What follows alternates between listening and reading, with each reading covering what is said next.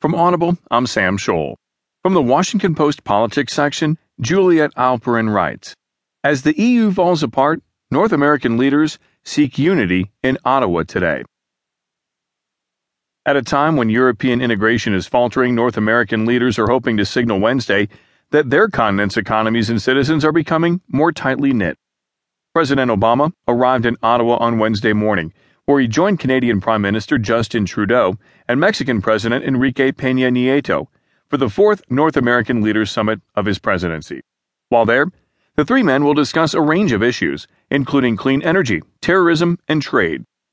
Tuesday's attacks at Istanbul's Ataturk Airport, which has claimed the lives of at least 41 and injured at least 239 others, is likely to elevate the issue of global security at a time when the leaders were hoping to emphasize their enhanced cooperation on environmental and economic matters.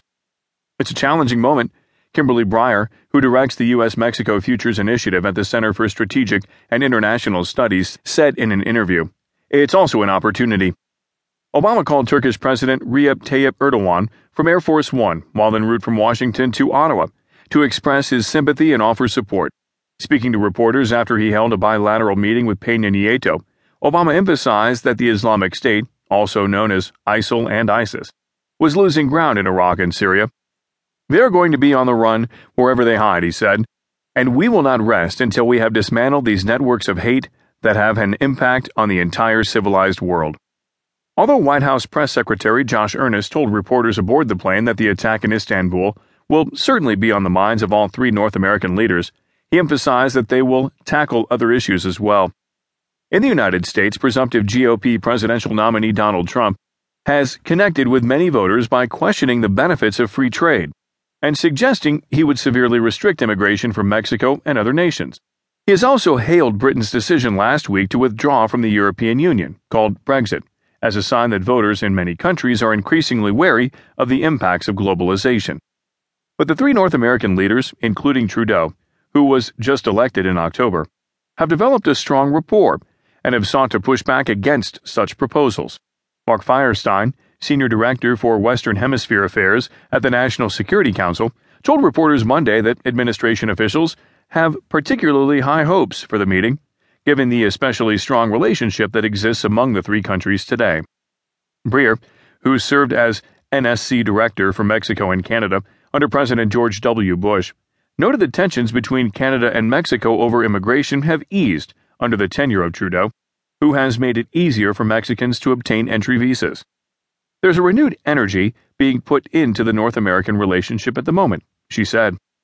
Obama took aim at Trump, though not by name, for the Republicans' disparaging references to Mexicans, and at a time in which we all too often are hearing rhetoric that ignores the enormous contributions that have been made by Mexican Americans and the enormous strengths that we draw from the relationship with our good neighbor to the south, it's been useful for us to reaffirm all the different issues that we've been working on together, the president said. Asked about Trump's criticism of the North American Free Trade Agreement and other international trade deals, Earnest said that Obama certainly doesn't deny that some U.S. workers and communities have been negatively affected by the broader forces of globalization.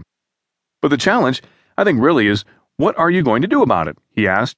Are you just going to bemoan the impact of globalization on the U.S. economy, on some U.S. workers, and on some U.S. communities? Or are you actually going to do something about it? One of the biggest agreements coming out of the summit is the joint commitment to generate half of North America's electricity by 2025 with clean energy. Officials are defining clean energy sources as not just renewables, but also nuclear power, carbon capture, and storage plants and energy efficiency. Lou Leonard, Vice President for Climate Change at the World Wildlife Fund, said the new 2025 goal is significant because the world will make the greenhouse gas emissions goals outlined in last year's Paris Climate Agreement only if nations agree to band together and pursue a common goal. If you listen to the news, it seems like the whole world order of cooperation is disintegrating with the Brexit vote, Leonard said in an interview.